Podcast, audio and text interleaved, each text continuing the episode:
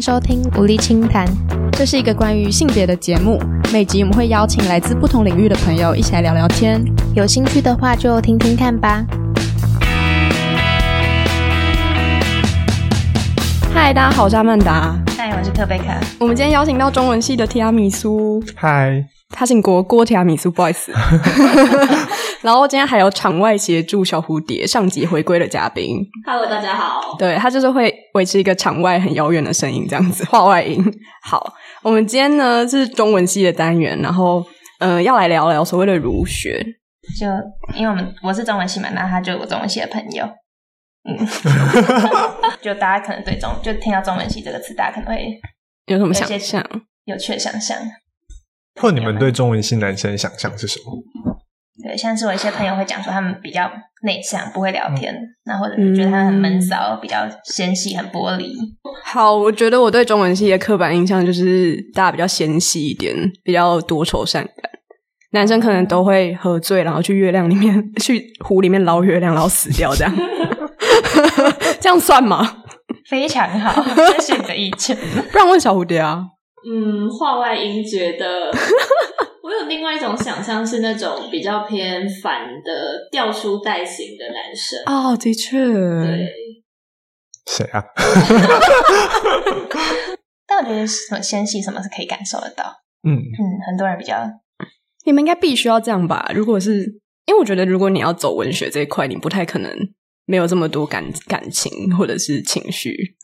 对啊，所以你不走文学这一块 啊。糟了，呃刚科贝卡指他自 己，忘记我们在录音我是非常不感性的这一个人。嗯好了，那就是另外一派，就是可能会觉得他们比较保守传统。对嗯，对对，那保守传统的话，我们就可能就会连接到， 就大家可能觉得 入学。哎、你真的转超硬。有吗好了，好啦很硬我可以补一吗个啦，就是我的确会有一些朋友对中文系的刻，不管男生女生，刻板印象就是觉得你们很崇拜孔子这样，然后觉得你们很八股。这哎、样你有们点觉过分得。高中的国或国高中的国文老师有这样子吗？我们两个是国文小老师， 我们两个一起当国文小老师的。我们以前是阿朱的国文小老师。对，我们还曾经一起当过国文小老 师。对，然后我觉得阿朱就很信孔孟那一套啊，是啊印象中。但我是失忆女，所以我其实快忘记那我了。根本没有在上课里，所以我也没有办 法。我的国文老师一个很逼人， 一个老师很逼人，但他真的是很有内容的一个老师。然后另外一个老师是很讲话很刻薄的国文老师， 就是啊会讲话很刻薄拐弯抹角的骂人的那种国文老师。啊骂人哦不带脏字，但我逼人的国文老师就是那种会一边上那种什么中国文化基本教材，然后一边就是编孔子跟孟子的人。哦，那这就不刻板印象对啊啊。，你应该讲你那朋友，啊就他想他喜欢文学，但他不想读中文系那个。啊，哈，你 昨天跟我讲说，你有一些朋友是喜欢读文学，但他们不啊想读没有，中文我有些朋友就是他们读读哲学，就会跳到跳过中哲啊，啊，中哲不就是儒家这一套吗？嗯，对啊，对啊，啊。对啊，他们就会跳过中哲，因为他们觉可得中能不哲是必就修。课吗？那可能如果研究所有分中这我男朋友就是因为这样，所以只要只有辅系而已。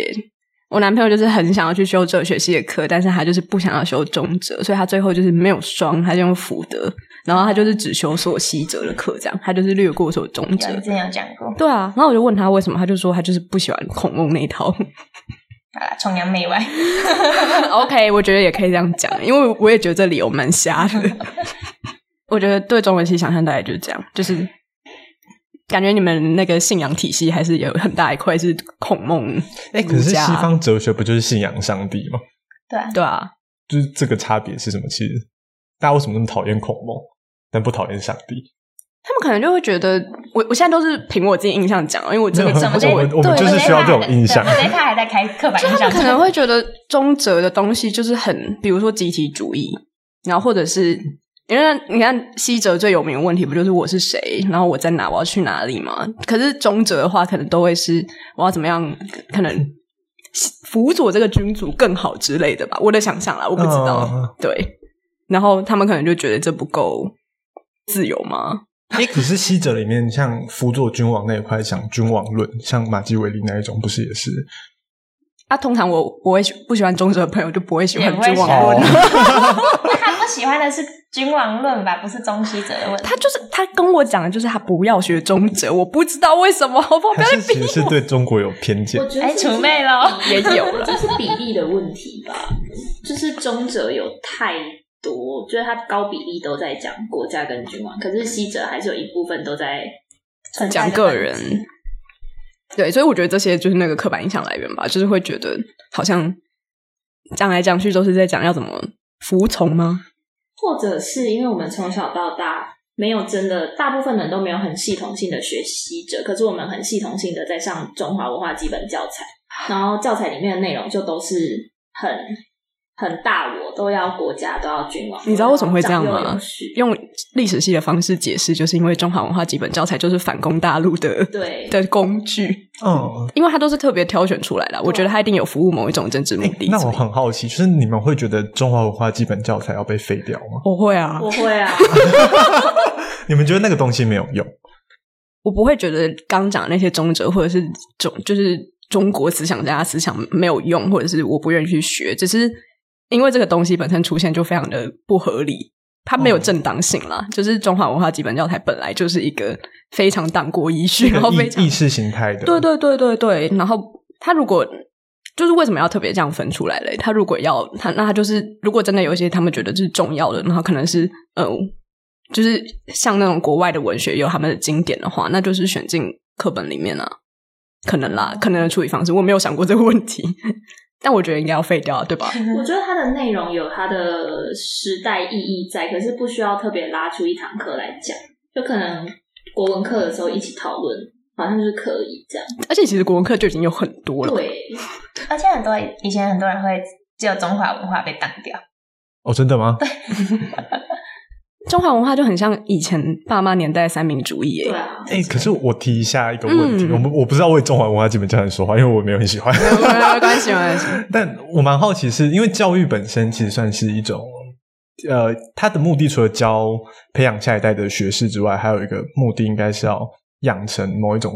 呃意识形态，嗯，嗯就可能你对国家的认同或什么之类的。嗯嗯，那如果把中华文化基本教材拿掉之后，你会觉得取代它的乡土文学啊，乡土文学？乡土文学啊，啊台湾所的大旗。 对啊， 嗯，好了，我不知道啊，因为我也没有读很多乡土文学，只是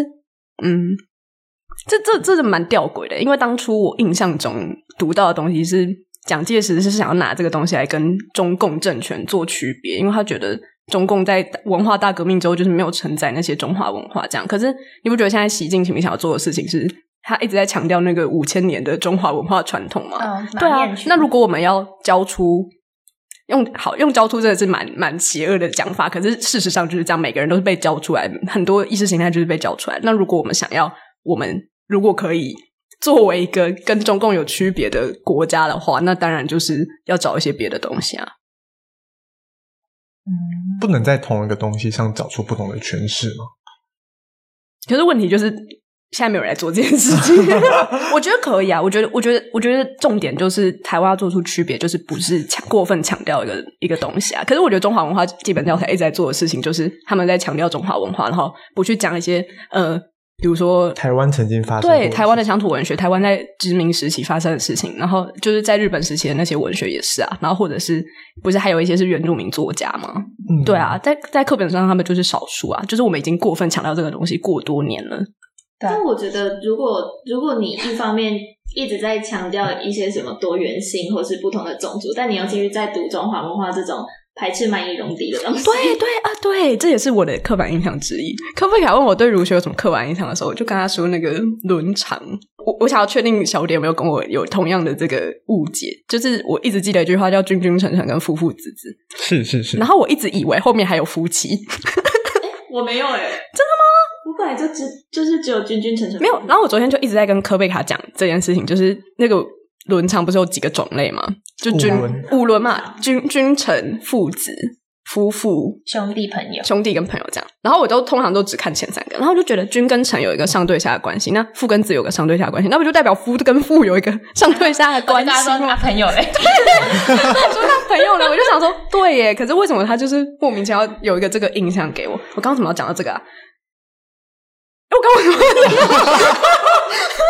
哎、真想戎不起来。戎迪，嗯戎迪，，对哇对对对对对对对，因为反正他就是不是说那个他就会有一个想象嘛，就是中国就是世界中心，然后会有一种中心之国有个同心圆的想象，就是哦，我们跟哪一些什么利益之邦可能比较好一点，然后跟一些蛮夷比较不好一点这样。然后我觉得，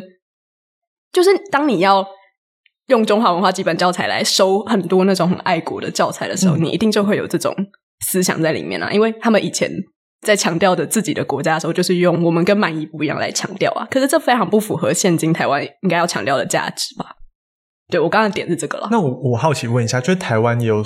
在谈论现代性的，近年来其实大家也会反省说，嗯全盘接受西方现代性的这个标准的话，嗯，其实也会区隔出一种以西方为中心的对啊对啊价值判断。嗯嗯嗯就这件事情在跟传统你们会讨厌的，以儒学本身呃，也不是也不是不一定说儒学，中国以自己为中心的这种价值判断嗯有不一样的地方哦吗。就是看你崇尚中国哲学，但你觉得不 OK，但你现在变成是拿西方那一套来套。可是我，不是五四的那些男生啊，我不会这样，我没有踩到底啊，就是请听我们上一集不是，讲。而且我刚讲，我刚比如说我刚刚里面讲的就是什么，我们要再去看台湾不同的族群、嗯或者是乡土文学，而且你知道日就是日治时期的那些台湾文学家在做的事情，其实就是在反抗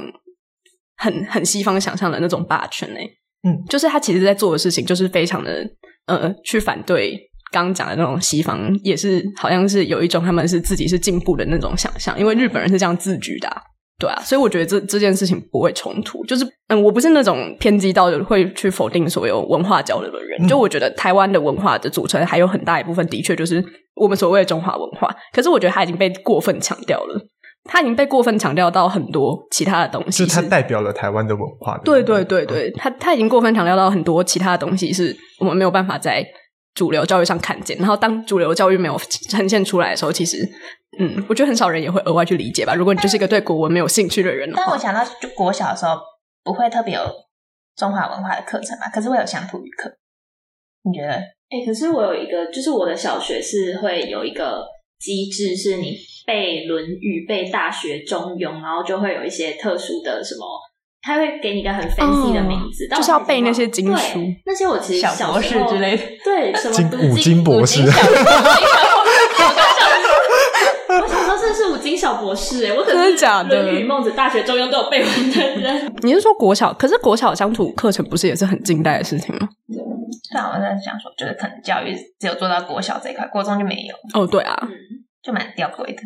因为做了之后会压迫到其他的语种原住民，像包括英文也是吧，就是对哎啊，双语国家自我殖民，他超讨厌。哎我超讨厌双语国会家。不喜 欢的。我觉得，我觉得现在重点是我们如果自己主体性都没有确定的话，你到底是有什么本钱去就是在那边学东学西？ 但那个谁，那个中心在做，不就是对这样？华人主体性啊但他嗯现在用华人这个词，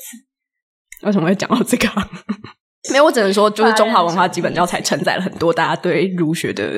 刻板印象嘛。对 对，如果要说偏见的话，对，但我们两个目前还不觉得这是偏见，一些想象，想象想想象，对一些 想象用了很中立的词。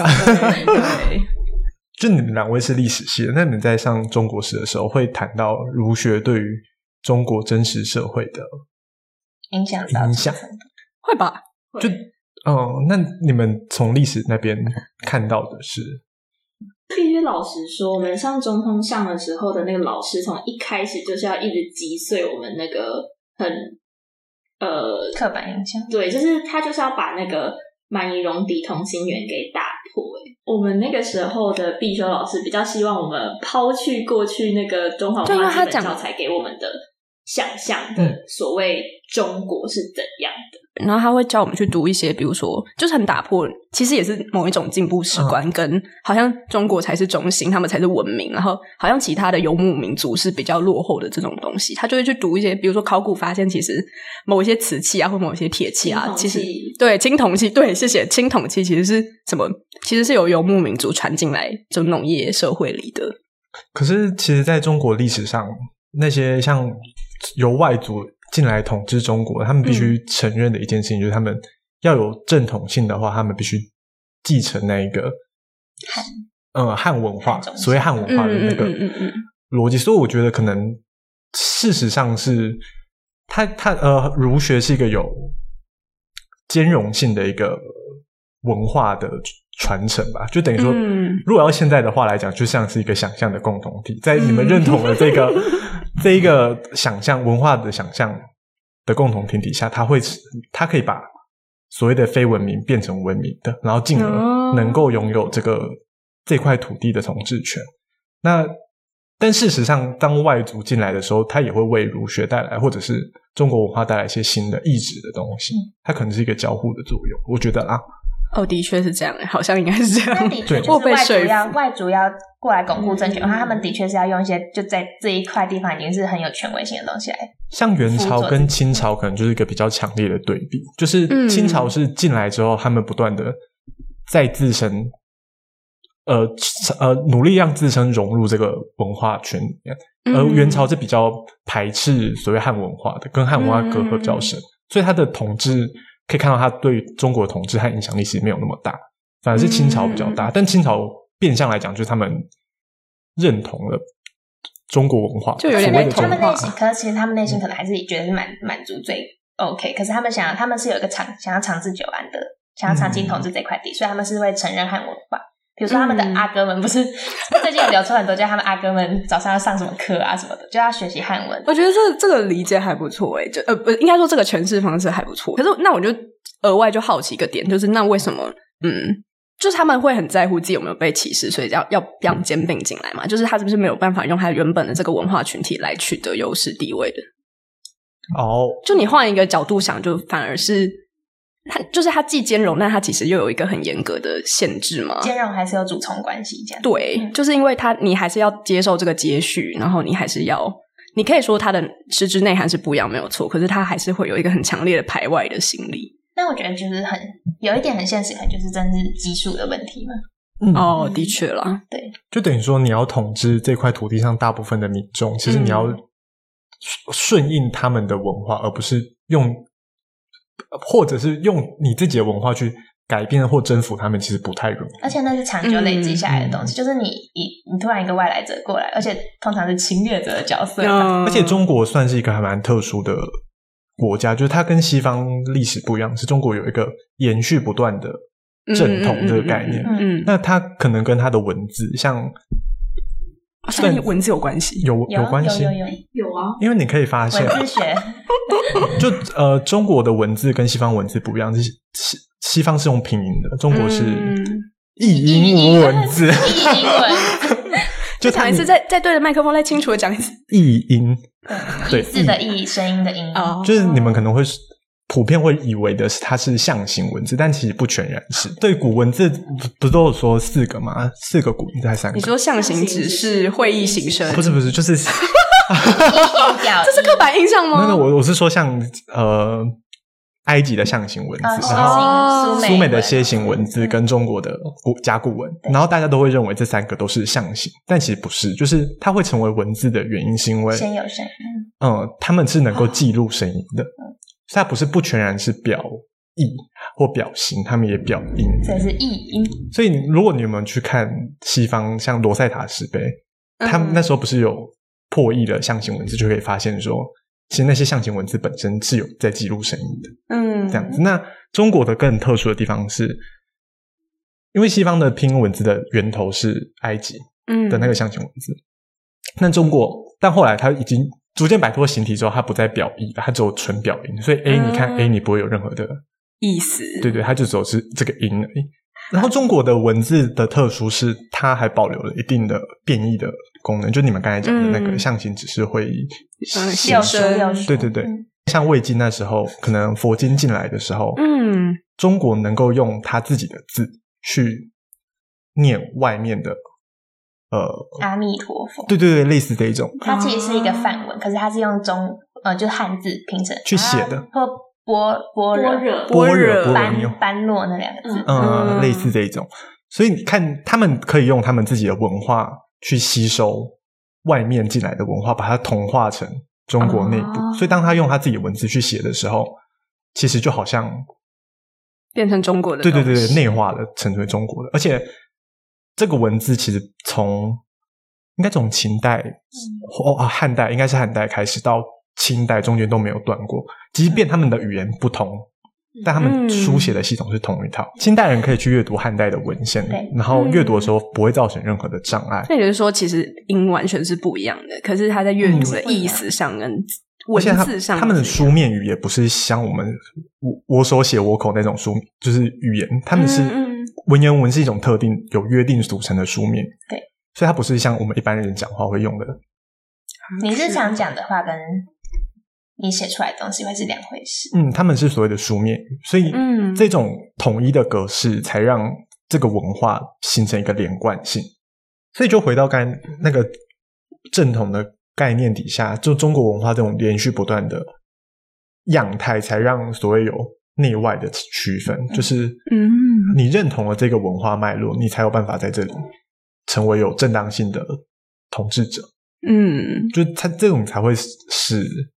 怎么讲？像刚才那种蛮夷跟中心的差别嘛，其实它的本质应该是这个东西。很有趣欸，你只要相信这个文化脉络，其实它不会把你认为是夷狄，它不是用血缘去判断这件事情，它是用文化认同。所以只要夷狄，像清朝他们进来之后，你只要愿意接受这个文化，他会认为你有正统性，所以即使你是满人，你依然拥有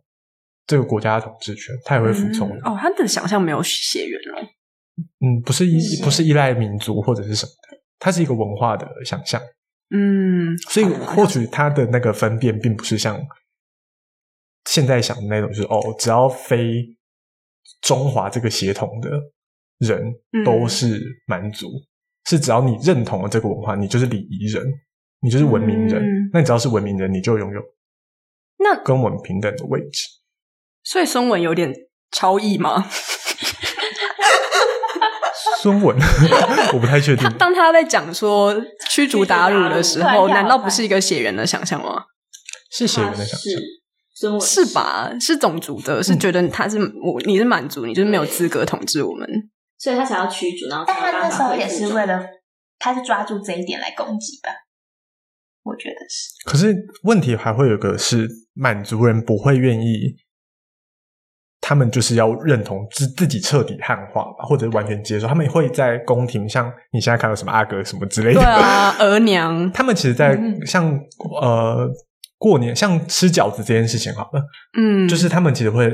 像过年过节，那是满族人的习俗，他们。即使汉化了很大的部分，他们会依然坚持说我要保留某一种程度的嗯，满他族们那文个化。打匾额，他们那个宫廷都会先写满文，再写汉文。或者是他们正式的诏书上面一定是满文也跟会是满文汉这文个我们知道，因为我们都是宫廷剧的粉 丝。对对对对对，对所以哦三语他们依然还是想要没在有，所以应该说我的问题点就比较像是我们现在会对刚刚讲的，我们刚刚诊断是就是从中华文化基本教材开始，然后我们说里面会有这种好像放到现在会觉得很种族歧视，或者是很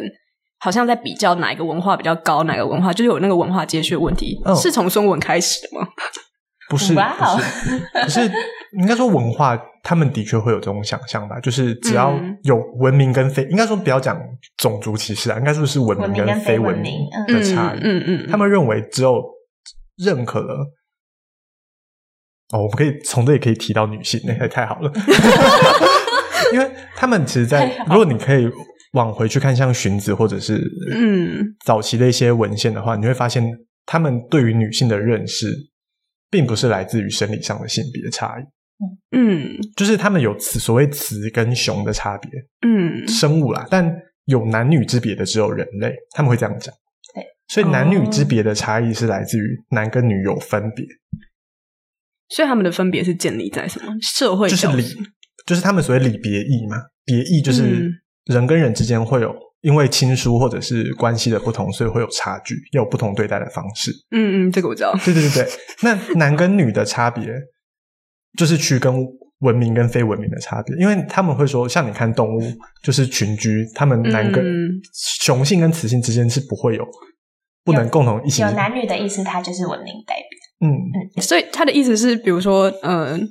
他们的他们所谓的礼，就是可能男女有别，男女女男性女性有不同的生活有。别是他们的核心，不不一定是男女，君臣有别，男女有别，嗯嗯父子有别，可是这跟动物的差别在哪？是说，比如说动物都混居在一起，然后随时随地就可以就想要打比方讲洗澡好了，就是男生跟女生的洗澡在文化世界里面是不会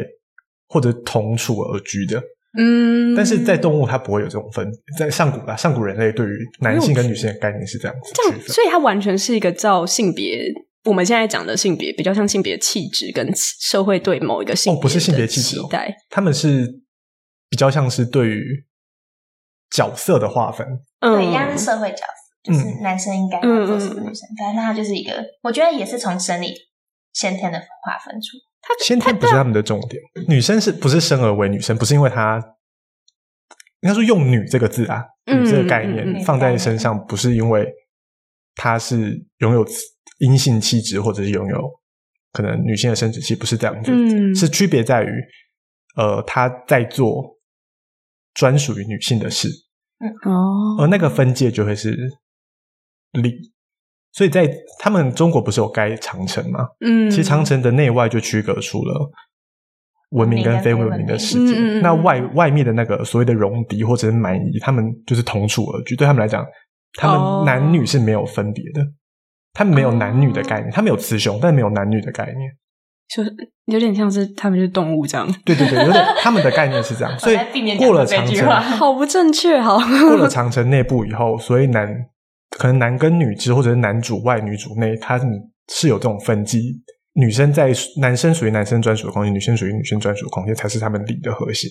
对我来说不太，嗯，你可以说他们不强调生理，可是很明显的，他们还是会照有一个分工，你你生而为男性或女性，因为我现在想不到其他词，就是嗯、呃有一些应该是出于一种不同才会有这种分工吧。嗯，然后这个分工反而变成了之后可能强调的重点没有错，可是这个前提是他们是用什么标准来分工的？。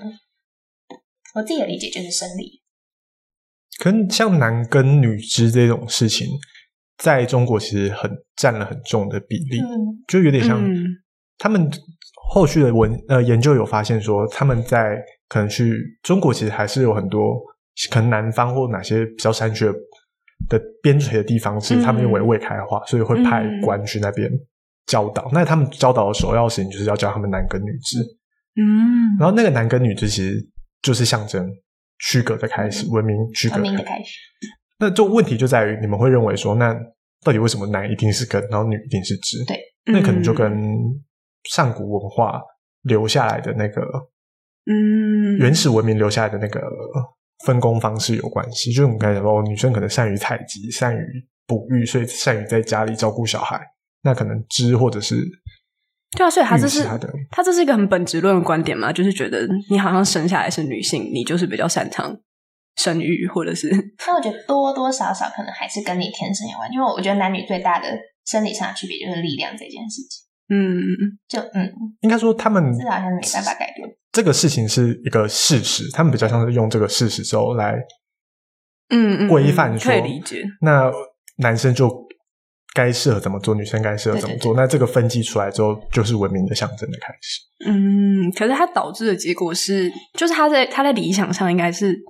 完全就是相相同重要各跟司其职嗯对各司其职这嗯样子。可是他最后的结果真的达女成生这样，变得不重，女生那一 part 变得不重就像我对这这就是一个问题。就嗯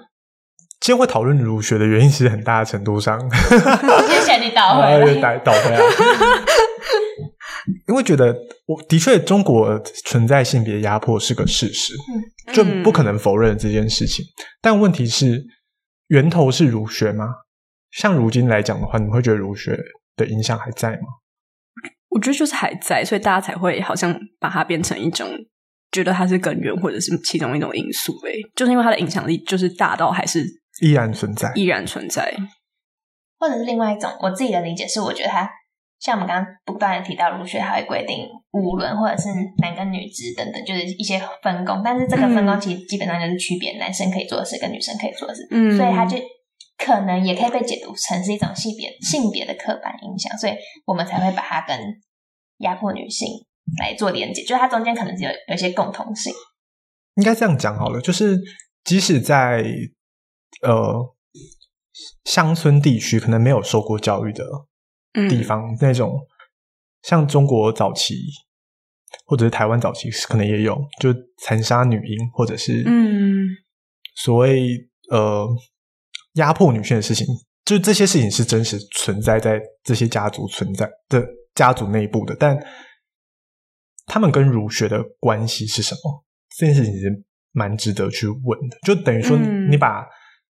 呃性别压迫这个事实存在全部归在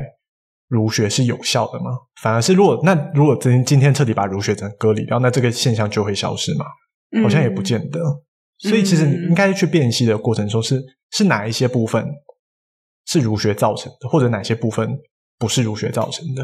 然后那、嗯那儒学跟这个现存的这个关系，呃，压迫又是产生一个什么样的关系？我就可能需要把这些东西理清其楚实。我觉得很多人会有这个印象的原因，就是，嗯，他的确被拿来当成一个，对我来说，他的确被拿来当成一个压迫的工具或者是武器嘛，或者是至少是一个理由。比如说，我这边想到就是那个贞节牌坊，就是嗯，大家都会很假定说，哦儒儒学把儒学当成一个中国压迫女性的根源。那嗯，大家有或者去思真正思考过儒学真的在中国的影真实的影响力的层面到底到什么程度吗？就在觉社得会啊没上有，大家想象这么大吗？我觉得不全然像大家想的，就是所有都是儒学造成的，就它一定有很强大的影响力，但他的想法跟不不一定是他导致了这个社会现象，也有可能是嗯这个现现这个现象已经存在了，然后他截嗯取了儒学中某些思想，加强了他的对正物当化的性那跟一权面威性。嗯，我觉得，我觉得我们的讨论比较像这样嘛，因为如果照 我昨天试图问科贝卡，就是儒学的起源到底有没有这个意图？嗯，就等于说，如果事实是后者，就是这个现象已经存在了，是他们、嗯但儒学这个思想变成某些部分变成他们强化那个压迫的根源的话，那嗯，该矫正的就是那个部分而已，就不会是整个儒学体系应该被否定掉。没有这样，因为这样听起来，如果在嗯，我们算儒学的根源是孔子好了，如果在他存在的时代，就是会有就有这种父权的现象的话，然后他只是依据这个时代制定出了这些好像每个人要有什么角色的规则的话，那的确他就是在反映父权是没有错，然后后面的人的确有可能去借由曲解它，或者是利用它来压加加强这个压迫是没有错。可是，嗯，到底是为什么会让它演变成好像现在它是唯一的根源，或者是该怎么讲？因为它就是一个，我觉得儒学发展到最后，它就是基本上它就是主流啊，它不太有其他有跟它一样地位可以，好像是有另一套生活准则，或者是有另一套思想可以去跟它抗衡，所以。要检讨的话，当然就是从它开始。 就这可能就是五四遗绪了。对对对对，就对啊！我觉得五四的人的逻辑就是这样子。可是，嗯，我觉得这样讲好了，因为会谈这个主题，还有一个很大的原因，是因为大家对于儒学可能的想象就会是，像刚才听下来说，哦，它就是影响中国，然后中国就一定是儒学。可是，嗯如果真的回头看中国历史历史上，其实有很多不同的思想在作用，可能包括佛学或者是道家的思想，嗯其实影响对中国也很大。然后，呃，五四那时候会产生一种很强烈的印象是，那批嗯面对新文化的知识分子很焦急，所以对对对对中国慌 了请见上一集。他们会认为说，呃，中国是在面对西方已经船坚炮利的情况底下，他一定嗯需要找寻一个彻底根除中国问题的嗯根源。那这个根源，他们就会认为是儒学，所谓的封建，所谓的儒学。可是我嗯那就想问另一个问题，那你觉得为什么他们会有这个直觉的印象？难道不就是侧面的代表儒学的影响力就是最大跟最广阔了吗？我觉是得是是是是啊，对啊，可是问题问题是，是是一直没有消失的东西。但他们这个归因是正确的吗？就是嗯，对，中儒学是中国最影响范围广泛来讲最大的一个思想。那他们把它归因说中国落后是因为儒学，或者是包括以此再延伸出去说哦，所以裹小脚或者是什么都被归纳到所谓封建，嗯，或者儒学就是封建嗯嗯嗯的这种思想底下，所以才会产生说哦，那时候对于所谓五四五四妇女史 观嘛，女性是在中国长期以来被压迫，他们会嗯纠结这个问题，就是因为女性被压迫，反映背后反映的是中国长期落后的这个征兆。嗯那这可是这件事情一直延续到我们现在，大家的想法还依然存在。就像刚嗯才提到会有贞节牌坊这件事情，就认为贞节牌坊就是压迫女性的开始。但嗯这个想法多到底有多少成分参入西方对于女性的想象，然后直接套用在中国模式上？嗯嗯嗯这个可能就需要在理性的部分，也会是对儒学的误解。嗯，我觉得不能否认，的确有现在蛮多的这种所谓误解，或者是对儒学这种印象，很多成分是被西方影响的啦。就是我像、像你刚刚讲到女婴，就是我们在上课头也都会学到，其实呃，西方的社会有很长的时间是在去强化说中国人都会溺死女婴这件事情，就是它是一个被操作的结果，没有错。可是我觉得。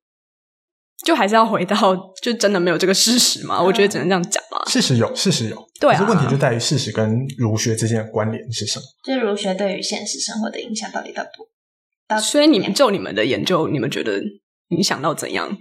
我们的研究，大家有研究到这一部分吗？应 应该是说儒儒学这个东西其实也是被西方建构出来的。儒学这个词最早出来其实是呃西方传教士对中国文化的界定。儒、嗯中国文化其实没有很明确的说我们是儒家嗯的这种说法，是没有。它跟西方一个最大的区隔就是，西方有所谓的呃像基督教这种，就是有有有信这个教义，有不信这个教义的，那他们这个区隔就会很明确。可就回到刚才那个讲的儒学的，我们现在讲的儒学啦，他们的这这个像信仰这个文化的人的根源，其实他们相信的是这是一条普世价值，哦所以只要你愿意相信，你就是这个东西的其中一员。它是一个适用在所有人类范围内的想象。它影响的是文化层面，我觉得是这样讲。嗯所以那文化的话就是到生活，回到前面一开始讲儒学起源这件事情，说把儒学起在孔子这个断在孔子算是起源，是不是正确？其实也不全然是，因为嗯孔子我们高中如果有学过文化的基本教材，都一定会背到说孔子三诗书，然后嗯定礼乐，然后做春秋。全球，嗯，那所谓的定礼乐，礼乐这个东西其实是来自更前面的周朝。嗯，就他们会有说周礼三千吧，是吗？愣住，这边只有科贝卡可以回答你这个问题。周礼三千，我记得是什么以礼三千还是微，反正就是那个、啊以礼吧以礼对规则很多条就对了。但嗯，孔子做的一个最大的转折是，他去整理它。嗯，有点像是我们有很多现存有很多莫名其妙的规则，嗯，但这些规则背后的核心是什么？其实没有人知道。就哦呃，周朝或者是在更之前，中国的社会模式是封建嘛，就是在嗯我们嗯高中有学过，就是以周天子为核心，然后宗族制，嗯，封诸侯呃公侯伯子男。我知道，因为我是历史系 的。对对对太对，好了， 那它其实就是一种血缘，然后到把用血缘的网络扩展成一个嗯国家的概念。那在这个底下，它就会强调很多呃所谓礼义，就是呃人在宗族内的人际关系的分际，其实就延伸到了政治公领域，像四领域到公领域嗯的嗯，这种就有规点像范是下。父子去对照对对君对，臣所以它会有很多很很琐碎的规范在那边。可是等到嗯周朝过了那么久之后，周周王室视为、嗯那诸侯群起，所以礼崩乐坏的时代开始，他们会开始质疑这套制度的有效性。嗯所以在那个时代底下，孔子作为一个接续周文明的人，嗯跟呃信仰这套文化的人，他会希望在这个制度中乱世找寻出一个新的转化的可能性。嗯但同时代还有很多人，那可能是有法家、有墨家，对啊，他们可能就会想说啊，那就繁文缛节，我不要那个东西，从简从简，嗯不要不要搞这些有的没的。但如以孔子为核心的这种思想，就会认为说这东西还是要的，只是我嗯们必须为它找到一个新的可能性，所以孔子才会提到人这个概念。嗯他就告诉你说，其实这些制度背后的核心是一种人。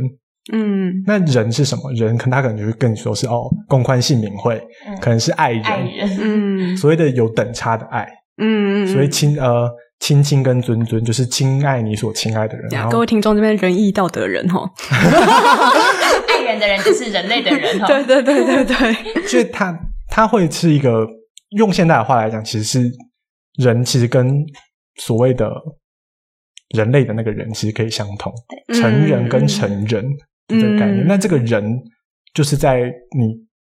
他不像西方那种形而上说人生而平等，所以人的存在其实有一个形形象的概念去支撑，所以人人平等。用平等权利，它不是，它是你要成为一个完整的人，你要完善的是你跟身边的人的关系。哦，那所也以回到你刚刚说，就是中国为什么被讨厌，可能他都在强调群体。嗯，它其实是在嗯这种脉络底下才会讲到说，哦那你是说他不是说因为我生而为人，所以我什么权利？他的解释方法是你要先达成一些条件跟义务之后，你才会是一个完完美的人。就是你身为呃人，你应该要这样。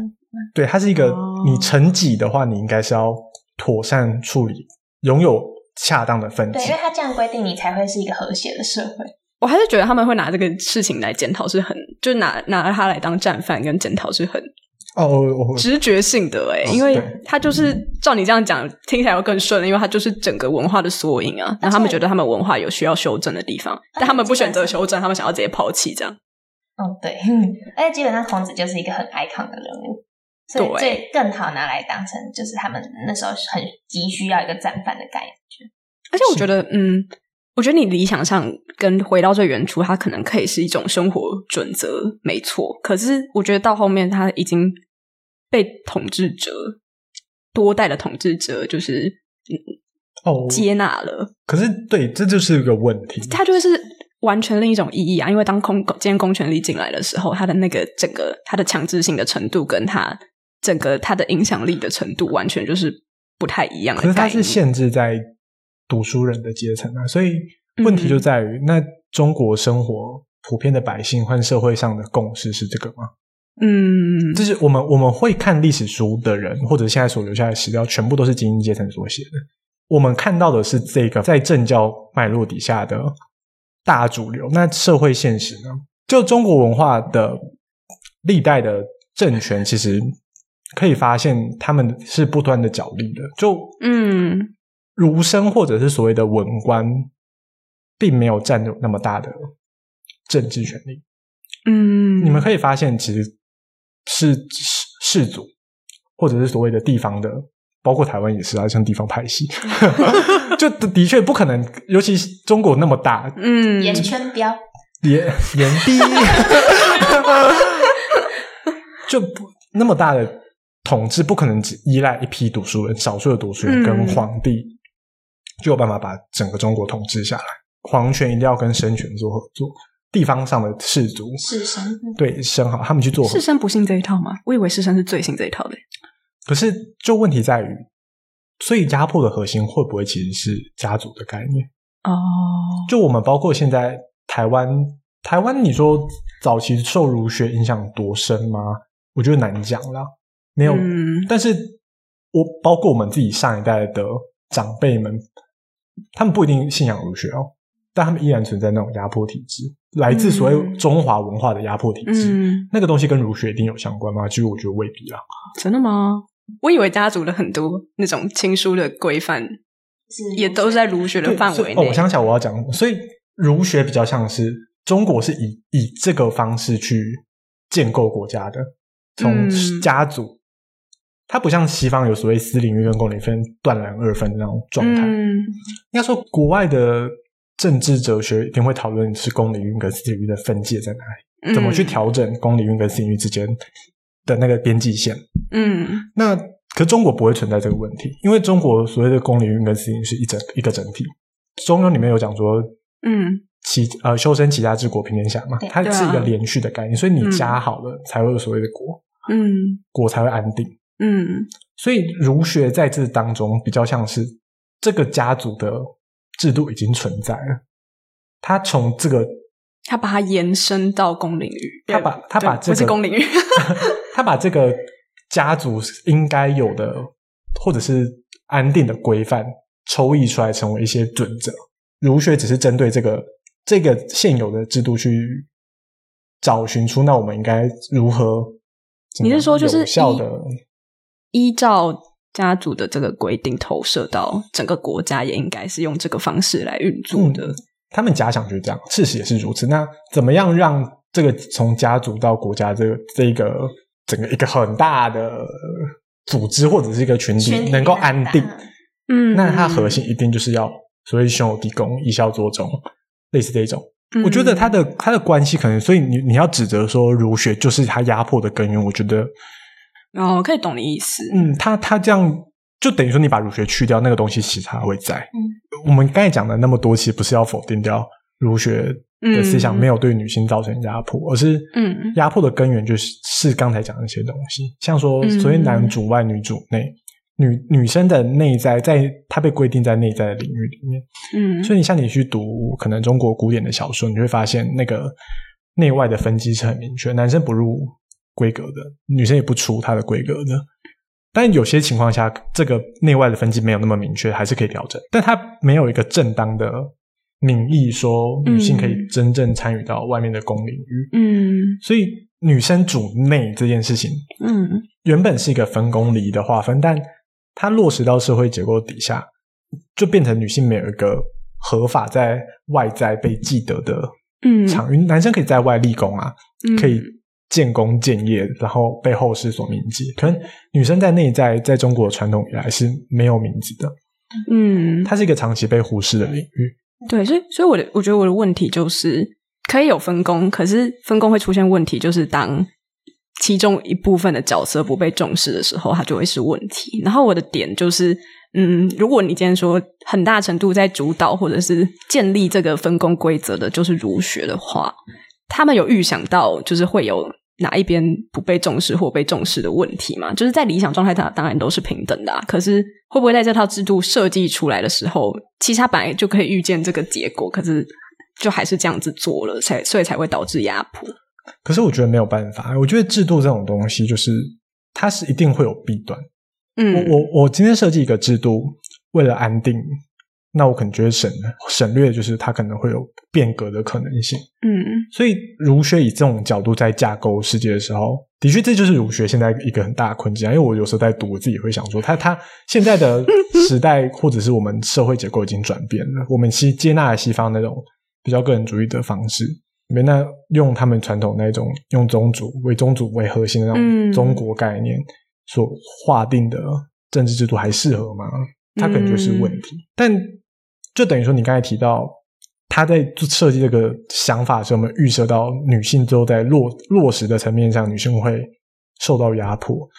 我觉得他可能想不到这么多。我觉得也不是想嗯哎、我觉得应该是对他们来说就是蛮自然的事情，可没有能完全不可觉是得需要哦考虑。可是我们我必须要再提一下，就是他们在做这种内外分析的时候，他不断会强调夫妻是平等，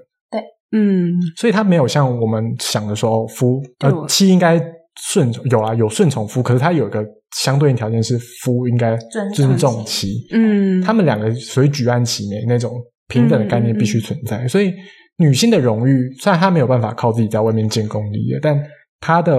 对内的权利是绝对，不是对内权利，是他们的名称会随着她的夫丈夫一起，他们会被视成一个共同体共同体，就等于说你夫你的夫跟你的妻之间是没有差异的。我记得早期的法律还有那一种，就是说，如果假如说夫妻共同犯罪，呃，不是不是共同犯罪，夫丈夫犯罪吧，就要连坐这样吗？对，或者是丈夫没有被判没罪，那妻子也同样不会有罪。嗯就他们两个会被视成是一个共同体的概念。没有，我刚刚联想到另外一个问题是，我们讲到就夫妻，基本上妻子在家里做的私领域做的一些行为，并不会那么大的影响到丈夫。可是丈夫如果犯法的话，就是丈夫比较有可能犯法吧。哦所以他在在他的影响是丈夫这一方对妻子来说比较多，就是女生好像要就他在哦承公担，对他在公领域做错，可是会影连带影响到整个嗯对，它会是一个，当它落实的时候，因为女性她内在是不显的，不会被外面的人所看到，所以女生没嗯有名，也就是也没有姓，可能就是从父爸爸的那边姓。嗯它在中国历史上长期是这种状态，其实就是跟内外这种分级有很大的关系，所以嗯它可能是压迫的根源所在。嗯所以的确像你们讲的，它它它是一个造成这种问题的根源啊，的确。对啊，我觉我觉得可以说家庭宗族是没有错，可是因为他们都太盘根错节了嘛，就是像我刚刚讲的，就是互相的。 他不管是今天儒学是嗯、呃在描述或者是在规范既有的现象也好，他可能不是处于他可能不是凭空由他生出这种好像是压迫的想法，可是他的确就是可能反映了现实，然后在更往后的阶段，就是可能又有家庭或者是统治者又重复的拿他规范的这一套来进行更多的压迫的时候，当所有东西都搅在一起的时候，感觉你要真的去抓出哪一个部分来检讨也是蛮困难的，因为他们都太的确相依了。可是我觉得不能不能把它同质化成一个嗯概念就对，因为毕竟像我们刚才提到儒学那么复杂，那它当中一定有存在很多不同的概念。那嗯哪应该要辨清楚的是哪些概念是，呃，哪些概念已经不合适用，我们就修正。就包括一开始举的那种像亚里士多德那种例子，嗯，他他的可能当中有不合时宜的观点，那我们就修正那个观点，但不妨碍它是一个有价值的思想体系。而且女性，你们觉得女性被要求守寡是一个很过分的事情？ 嗯乍听之下很过分，我觉得很多这种守寡、贞节牌坊跟所谓一夫一妻或者是三妻四妾这一类的东西，会有一种是对女性的压迫的那种印象的来源，都是因为公平性的问题吧？男性男就就男男性生不用守管，男生没有用同样样的要求要求自己啊。男生没有什么贞洁的问题，男生没有诶守可是寡问题。对，讲到这个，你们会前面有提到宋明理学，然后你们会说都是我们你们应该都很听过一个很有名的话，就叫“饿死饿死事小，失节事大”，然后是陈怡讲的，然后从此变嗯成规范女性说一定要守寡的一个想法。我觉得好像蛮多人会这样认为，但其实那时那句话的背景其实是他认为夫妻都要遵守这个概念。就等于说，其实嗯不管是妻子死的时候，男性也没有不能再娶。呃，那所以为什么后来会变成好像可以？没有可以的原因是，如果男性无后的话，哦，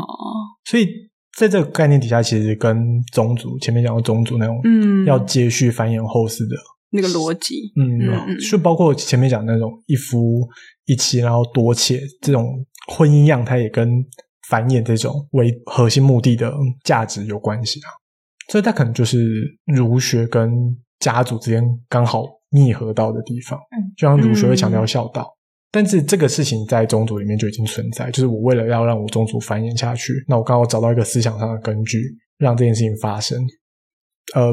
让女性不守寡，其实是比较现代的、比较开放的一种想法。可嗯是，在古代社会，其实女性更愿意守寡，因为说真的，她在家唯一图利的只有其他，就是只有除了她本人之外，其他人都有利。嗯，就等于说我我丈夫死后，然后我在家之后，我一定会获得在家那边的人的怎么讲你说他会受到利批益。支持，嗯，但问题是，对于那个女生来讲，她本人是很苦的，嗯哼，怎么说？她会丧失她对她原本小孩的监护权，跟她原本丈夫的继承财产的继承权。所以我想到一个问题是，她如果一直是在守寡状态，她就是单亲妈妈的话，她其实那他会有整个种族去背叛他，所以，所以问题在于，他们支持守寡这件事情，并不像我们现在想的是，嗯我说国家啦，并不像我们现在想是一种压迫，而是它反而给了女性一种她可以靠她自己获得社会地位的途径。嗯，女性，我们前面讲说，女性在内，她没有像男生有所谓进士，或者是靠她的文采、建功立业能够获得被历史铭记的，或者被帝国认可的方式。那，嗯，国家强调守寡这件事情，其实给了这些守寡的女性一个合理的理由，告诉你说，她不不只巩固了她自己的社会地位，她同时也能够被历史、被后人所铭记。嗯，所以，其实不并不像我们现在想说，哦，国家要求女生守寡，那这种就是一种压迫。所以到清代的时候，还有一条法律出来是，他会惩罚呃那些要强迫女性在家的人。嗯所以在这个这个点上，他就更把女性从一种服从者，必须因为强传统强调女性要服从家长的权威，嗯强调你父母的权威。但在这点上，这条法律出来之后，他甚至会惩罚，虽然比较轻，嗯，但即使是包括父母要求那些守寡的女生在家，都会被惩罚。所以，他其实给了女生自主选择的，嗯，或者她变成她自己呃权益的代理人的那种感觉。但但我我觉觉得得你可能会想问的是，这个选择是不是也是没有，社就会是对这他的这听起来就很像，呃， 不知道这个举例有没有很妥当，啊但就很像是，可是今天你们同性恋都可以结婚啦，我们只是立专法而已，没有把你们好 像你知道当人民看列在民法里面，但我们已经给你这个啦，应该不错吧，就很像一个补充性的，你知道，好像是一个就你认为这个不平等的事实已经在了，后面才会有这些后续补偿的行动出现。对啊，这个推论其实也没有错吧？对，就可是就等于说你要怎么去理解那个文化嗯的差别啦，嗯因为它当然一定不符合我们现在的价值判断了，所对以、啊但是不是要用我们现在的价值判断去去投投射回去那个时候，我觉得还是要小心一点。嗯，应该说我自己一直的观点都是，我们不应该过分的以经神固，这样就是我们应该要去理试图理解当时的脉络。可是我不觉得我们没有办法去对它做出评论或者是自己的价值判断。嗯，就是我自己在找的那个平衡是，我们不要好像推到极致，像五四十观那样的一切都是很呃，它甚至发展成好像某一种话剧脚本一样，就是我们哦，女性一定有一个什么哦，超级可怜，超级可怜，然后突然就被解放着这种很很刻板印象的脚本，不要落到这种境地，但不代表说呃，我今天去充分了解了，比如说我可能今天充分了解了哦，缠足可能在。嗯，中国历史上有什么样的意义之后，可我觉得我还是不认同。只是我觉得我还是可以去下一个判断，说我到底认不认同这个习俗。这也是为什么我可能会一开始会去提说，就是儒学到底是不是根源这件事，可能也不一定是重点嘛。但它如果造成了压迫的结果，那我可能就会觉得它是需要被检讨的。而且如果它今天还是在文化上，甚至是你可以说不止台湾、中国，就是整个东亚文化上还是有这么大强大的主流地位的话，那我就会觉得它可能是需要去检讨的。我觉得检讨是一个很好的词，就是回应你刚才讲那个后世到底有没有能力去评判那个价值标准。我觉得我们没有，我们没有其他的，也没有其他衡量标准，我们一定是以现在的价值观去看，所以嗯这件事一定是如此。只是是不是要把这个东西完全的舍弃，可能会有一点不太一样的想法，因为嗯在这个时代底下，不可否认，其实台湾受中华文化影响还蛮深的。嗯那会不会用在这个在这个思想底下重新去找到一条女权平等、比较平等的方式会比较好，而不是完完全全的挪用西方的理论脉络，嗯去思考中国女性的处境。最近看一本书有提到一件事情，他说西蒙波娃讲的一样，就是女性是一个被建构出来的概念，嗯嗯但这个被建构出来其实就已经反对了本质主义的说法了。嗯可是西如今西方却要用这种用这个女性西方的女性的想象跟女性受到压迫去广泛推到世界上各地，其实是一个很荒谬的事情，嗯哼。对吧？就是你既然承认是女性这个概念是一个文化底下的产物，那你的文化应该有你你属于你文化的女性。嗯那你今如今用这个西方文化，大家所认知的文化去推展到所谓的东方文化也好，印度文化也好，嗯或者非洲的也好，去假想他们的女性也是受如此的压迫，却忽视掉这个文化本身是怎么建构的女性，或者是这个文化建构的它面临独特的压迫的问题是什么，嗯其实应该关注的事情。所以我觉得今天提这个儒学，只是可能希望大家再多回应，或者是不要